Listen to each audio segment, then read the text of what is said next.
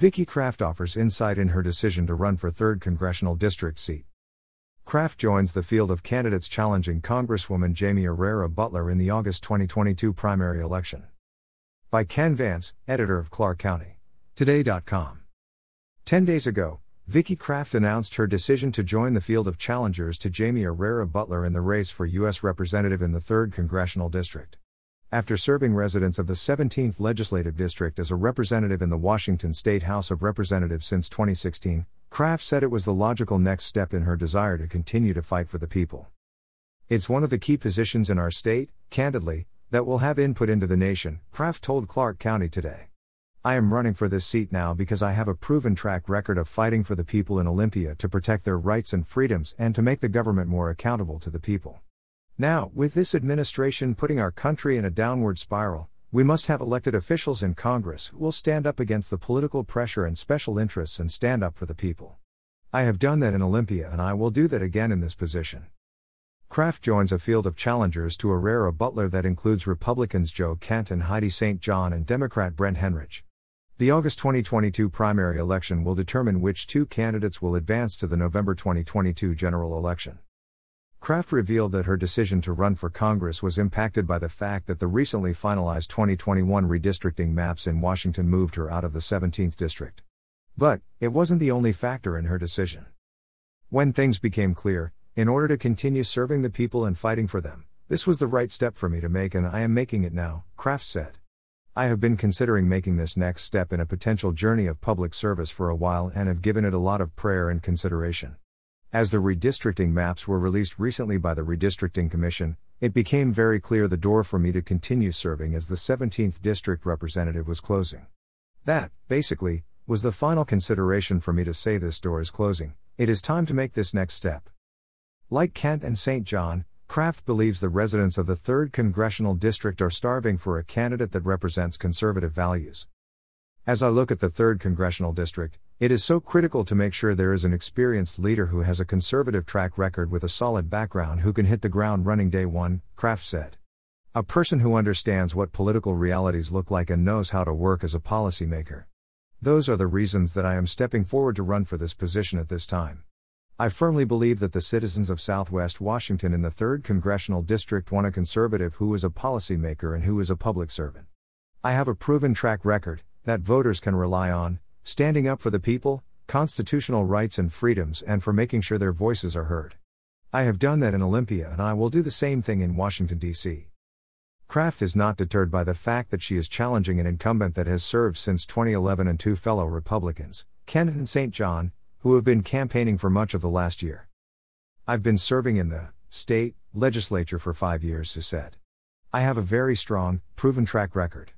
I have been campaigning during that time to continue in my position. So, the fact that I haven't been campaigning in the 3rd Congressional District, to me, is not a factor. The voters of Southwest Washington already know me. I don't see this as a challenge that a couple of others who are new in the race and have never run for office before have been campaigning for 10 months or so. I already have an established brand. The voters know me and I am running on my record. The fact that Kraft is just now, officially, Starting her campaign means she is behind the other candidates in terms of campaign finances. However, that too doesn't overly concern Kraft. Obviously, I've had to do fundraising in the past and I will do it again for this race, she said. I have support within the state, folks from outside of the state, family, friends, and relatives. The bottom line is I'm not coming into this with big special interests backing me. When asked what issues she will be focusing on during the campaign, Kraft offered a long list of answers. Obviously, there are a lot of issues that need to be addressed at the national level, especially because of this administration, it is growing exponentially, Kraft said. I believe a few really key issues for many of the people are those things protecting our freedoms and our constitutional rights, which ultimately protect our country and the America which we've all known and been able to enjoy. Making sure we can protect our foundational freedoms is critical to our future. Another issue is national security, securing the borders, which was clearly moving down a much better path under the last administration and in this administration has become a debacle at best, said Kraft, who cited President Joe Biden's decision to open the border, which she believes has brought criminals, drug and sex traffickers, and us looking to do harm to this country. Kraft pointed out that in Israel, an enhanced security barrier, 40 miles long, was recently constructed in the Gaza Strip to prevent militants from sneaking into that country. I think we need to do likewise, she said. Kraft said she will also make support for law enforcement an emphasis in her campaign. This is a nonpartisan issue, she said. Everyone recognizes the need to keep themselves and their families safe. We have to make sure our law enforcement has the proper funding and support to do their job. Washington state is last in the nation as far as the number of law enforcement officers per capita, and Clark County not only has the least amount of law enforcement officers in our state, per capita, but also in the nation. This must change. We absolutely have to protect our families, individuals, and communities. Kraft said she will also focus on the economy and education in her campaign. Certainly, the economy is one of the top issues, she said. We've all been experiencing and feeling the impacts of inflation, those types of things that hinder the supply and demand in our nation. We need to get government out of the way. Education is an issue they've been working on for quite a while, Kraft said. I am looking forward to continuing that conversation and fight at the national level.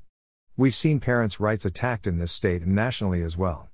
Whether it is COVID vaccination mandates, masking requirements, or many other things that are being done without input or oversight from parents. The parents are standing up and saying they've had enough and they want to take their child's education back. We have absolutely got to return education control back to the local level where parents can give information to school boards who need to realize these are the parents and what parents want to see happen in their children's education is what school board members and administrators need to follow, Kraft said. Give parents the right to decide what education is best for their own child.